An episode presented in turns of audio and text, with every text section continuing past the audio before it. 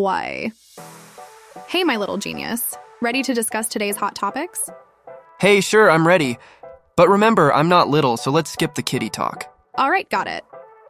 Let's start with a topic that's been gaining traction on the internet. Have you heard about the Tradwives movement? These are women who have decided to embrace traditional values and gender norms from the 1950s. What do you make of this shift? Interesting, let's discuss that. Have you heard about Yulia Navalnaya's speech in the European Parliament? Yes, that's an important piece of news. What do you think about France planning to enshrine the right to abortion in the Constitution? Wow, that's a really big step. But I've got another piece of news the funeral of Alexei Navalny. Let's discuss all of this in more detail. Have you ever heard of the Tradwives movement, which is all about embracing traditional values and gender norms from the 1950s? No, but it sounds like a trip to the past. Tell me more. Well, Tradwives is a new trend that's gaining popularity in the US and has already crossed the Atlantic and is spreading in Europe. One of the most prominent figures of Tradwives at the moment is a 26 year old American, Estee Williams. She used to be a student and worked as a nanny, but then decided to become a tradwife and freed herself from social pressure. And what does it mean to become a tradwife then?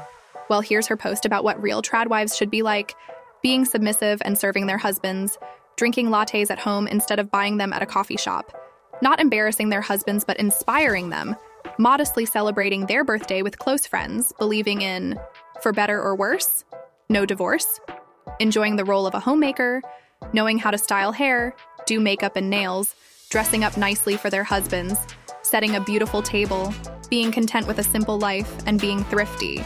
Wow, sounds like a script for an old Hollywood movie. But what about equality and freedom of choice, eh? Exactly. Women have fought and continue to fight for equality and freedom of choice. Choosing not to work and be a homemaker, taking care of the husband and kids, is just as valid a choice as building a career and being child free. The main thing is for everyone to be healthy and happy. But are there any issues with this movement? Yeah, there's a catch. The thing is, in the Tradwives movement, there are quite a few ultra right wing supporters who believe in white supremacy and are anti feminist. They think that modern society is in decline and consumed by consumerism, and that it's also rife with debauchery and promiscuous sexual relationships. All of this is supposedly aimed at weakening the white race. In really radical cases, they openly oppose equality and contraception. Sounds pretty extreme. But what about the fact that they say they don't work? The ironic thing is that these popular tradwives are not being entirely truthful when they say they don't work. They are actually quite successful on Instagram, giving advice on how to attract a wealthy and masculine man, and signing contracts with brands. I wonder if their husbands would have approved of that in the 1950s. Interesting. But I think the main thing is for everyone to be able to do what makes them happy, right? Absolutely spot on, my wise friend.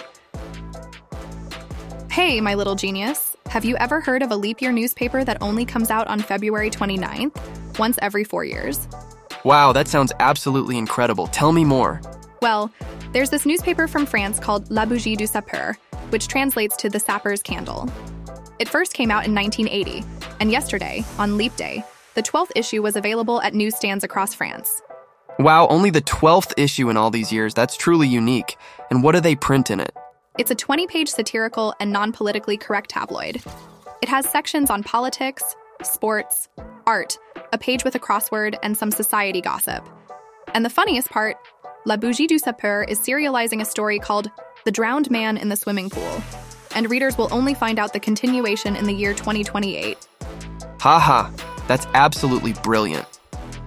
Reading the news only on February 29th and only in a satirical format. I wonder how many people are eagerly awaiting the next issue to find out the continuation of the story. The circulation of La Bougie du Sapeur is 200,000 copies, so I reckon quite a few people are looking forward to it.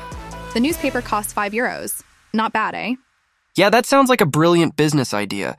And who came up with this newspaper? The idea for the newspaper came from a group of friends who decided to do it for a laugh. They say, the newspaper is still produced by a few friends. We meet at the bar and discuss ideas over drinks. We have a great time, and if the reader also enjoys it, then that's the icing on the cake. Sounds like a great way to spend time with friends and create something unique and interesting at the same time. I'm impressed. Oh, mate. Have you heard that Yulia Navalnaya spoke at the European Parliament on the 28th of February? She said something quite interesting, something that, in my opinion, hasn't been said in the Russian opposition before. Yeah, I heard that. She said, If you want to beat Putin, you've got to be an innovator. You can't just hit him with another resolution or another set of sanctions that's no different from the last. You won't beat him by thinking he's a principled man with morals and rules. Wow, that's really something new. It's interesting to see how Europe, which we know as slow and bureaucratic, will be able to act quickly, innovatively, and unpredictably. It's like trying to make an elephant dance ballet. Yeah, it will be interesting to watch. But you know what else is interesting? On the 1st of March, Alexei Navalny's funeral took place, and on the 29th of February, Putin delivered his 19th annual address to the Federal Assembly. Wow, the 19th time? That's something. What did he say this time? Did he promise everyone free ice cream by any chance? Well, in the Western media, they mostly quoted these words of his. Attempts of new intervention in Russia threaten a large scale conflict with the use of nuclear weapons. Wow, that sounds serious. But Bonoff translated his words quite well into plain language. We won't discuss anything nuclear or global unless you accept what we tell you about Ukraine or NATO. If you want nuclear security, give us what we have or will have or might have from Ukraine, whatever happens. Yeah, that sounds like a threat. And it's not just about some intervention in Russia. Belgorod has long been under fire, Shebekino has been destroyed, and there are drones over the Kursk region. Wow, that's something. But you know what else is interesting? According to many experts, the second wave of partial mobilization in Russia could start right after the Putin's elections. Yeah, that sounds like a serious threat. Let's hope for the best and pray that everything turns out okay. Otherwise, we might have to start learning how to build bomb shelters. Well, my young friend, are you ready to hear something new? In France, they're planning to do something unique to enshrine the right to abortion directly in the Constitution. Can you imagine? Wow, that's really something. You know, there are countries where abortions are almost completely banned, like in Poland, and there are countries where they are legal but with restrictions. But to have the right to abortion enshrined in the Constitution, that's something new. Yeah, and this means that the right to abortion in France will have the highest level of legal protection. To repeal it, the Constitution itself will need to be amended. So, any new government won't be able to just go ahead and ban abortions easily, because the right to terminate a pregnancy will be equated to important rights like freedom of speech, education, legal protection, and freedom of religion. That's really cool. That's right, my young scholar. This is a big step forward for women's rights. So, congratulations to the French ladies. Istanbul destroyed. Have you heard about Jair Bolsonaro, the president of Brazil? Oh, he's quite a character, isn't he? It's interesting to watch his adventures, although globalization has made it increasingly difficult to observe from afar. Having any radical militarist in power anywhere in the world starts to feel like a personal insult and a threat. Yeah. And Bolsonaro is not only accused of provoking an attempted coup in January last year, but also of harassing a whale off the coast of Sao Paulo. Haha, yeah. I also imagined all sorts of weird things when I read that. But then I thought, they're definitely nitpicking at him. But according to Brazilian legislation, motor vessels must stay at a distance of at least 100 meters from whales and other cetaceans. An intentional approach to the animal can result in a prison sentence of two to five years. Yeah, and federal prosecutors have a video allegedly showing Jair riding a jet ski around a whale and filming it on his phone. The distance to the animal in the video is no more than 15 meters. Poor whale. But you know what else is interesting? In Brazil, you can get two to five years in prison for that. Yeah, that's really interesting. But you know what's even more interesting? How will this affect his political career? Public opinion can change drastically after such an incident. You're right, mate. This could be a serious test for his reputation. But for now, all we can do is sit back, watch, and wait to see how things unfold. Well, my almost grown up genius, ready to switch from politics to something more medical? Have you heard about the latest news in the pharmaceutical industry? Oh, yeah, I'm always up for discussing the latest scientific discoveries, but please don't call me a little genius. After all, I'm almost a grown up, you know? All right, my almost grown up genius. So it seems that Novo Nordisk and Eli Lilly have got themselves a new competitor. These are companies that produce weight loss medications like Ozempic, Wegovy, and Zepbound. Interesting. And who's this new player in the market? Hey, Ducks. Have you heard about Viking Therapeutics, a pharmaceutical company from San Diego? They've announced that their new weight loss drug, GLP 1, seems to be working. At least the research results are promising. Wow, that sounds impressive. And what about the stock price of this company? She shot up by a whopping 80%. Can you imagine? It's like if you suddenly grew by two meters. Wow, that's incredible. But do you think that eventually weight loss will become accessible to everyone, and then maybe even mandatory? Haha, who knows, my almost grown up genius, who knows? Maybe in the future, we'll all look like magazine cover models. But for now, let's just celebrate Viking Therapeutics and their successes. I. So, we've discussed the successes of Viking Therapeutics, but let's switch to another topic. Have you ever wondered why chatbots respond better to polite prompts? Yeah, that's really interesting. And you know, it's not because chatbots get offended if you're rude to them, it's all about how politeness affects the training of the language model, which mirrors human behavior. So, if I understand correctly, chatbots simply learn from our examples and mimic our behavior, right? Absolutely. But there's one but. You need to know the right balance.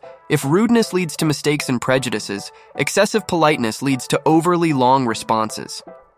So, my friends, remember to be polite, but don't overdo it. Otherwise, your conversations with chatbots could drag on forever. And remember, chatbots reflect our behavior. Let's teach them well. Do you remember when we talked about the Ukrainian girl winning the Miss Japan contest? Well, now a girl of Iranian descent, Apameh Schonauer, has won the Miss Germany contest. Wow, that sounds interesting, but why has she become the target of criticism? Well, people started hating on her right away because they thought she wasn't German enough and didn't fit the typical beauty stereotype. But beauty is a subjective concept, isn't it? Absolutely right. The thing is, the German beauty pageant is striving for inclusivity. It's no longer just about physical beauty and bikinis, it's about the contestants' personalities and activism. The age limit has been raised to 42, and you can be married and have children too. Imagine the freedom. Wow, that sounds like a big step forward for beauty pageants. But why are people still criticizing them? These beauty pageants, oh my goodness. If you choose based on the bikini, they say beauty isn't everything. If you choose based on intelligence, they say it's not stereotypical, and so on. Turns out, in France last year, there was a historic event. For the first time in a 100 years, a girl with a short haircut won the competition. She was actually hated on for her haircut and for being too skinny, but she's an incredible beauty. That sounds like a big step forward for beauty pageants. But why are people still giving them a hard time? Well, that's a tough question. Maybe it's because people are just used to certain stereotypes and don't want to change them. But it's important to remember that beauty is not just about looks, but also about inner qualities. And that's what these contests are trying to convey. Um, you know, this reminds me of the time when my daughter first met her favorite illustrator at school. She was so excited that she just couldn't sit still. Wow, that sounds really exciting. Who was this illustrator then? It was Mark Robertson, an English artist and writer who draws dragons amazingly. My daughter fell in love with his work four years ago when we were living in Minsk. I bought her a book called My Dragon Dragonry for Beginners by Sally Sims, which Mark illustrated. Wow, that sounds like a cool book. And what happened when she met him? She was over the moon with happiness. Whenever we read picture books, I always point out to her not only the author, but also the illustrator.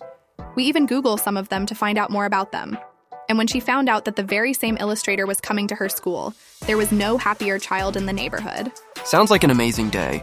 I'd be thrilled too if I met my favorite illustrator. Yeah, it was a really special day for her. And you know what? This meeting inspired her so much that she decided to change her dream. She used to want to become an entomologist, but now she wants to get into nature conservation. Wow, that's a really inspiring story. I think it's wonderful that she's found her calling. So, we've already talked about how meeting the illustrator changed my daughter's life. But what about those illustrations that can evoke a strong emotional reaction in us, even as adults? For example, I recently found a picture in the Espresso chat that I want to save for my daughter. When she turns 35 and wants to know what kind of person I was, She'll see this picture and read, I love you, my fiercest and sweetest dragon. And there's a picture by Max who dreams of reaching 601 followers. He drew The Never Ending Story, a film that I adored in my childhood and continue to love as an adult. These illustrations are not just drawings, they are a part of our lives, our memories, and our feelings. You know, yesterday I found myself in an empty co working space after everyone had already gone home for the day. Can you imagine that? The whole space was just mine. Wow, that sounds like a real adventure. What did you get up to in that huge empty space? I was writing a letter. It's the very letter you're reading now. And as I was writing, I was thinking about all sorts of things. About tradwives, for example. Tradwives, are they something like traditional wives, right? Absolutely right. And I was also thinking about the whale that was harassed by the relentless Bolsonaro. Poor whale. But why were you thinking about such different things? Ha ha. You know, sometimes my thoughts just wander all over the place. And then I thought, I'm a fierce and sweet woman at the same time, and I'm grateful for everything around me constantly. Wow, that's some deep thinking. But you're not angry, you're just really smart and interesting. Thanks, mate.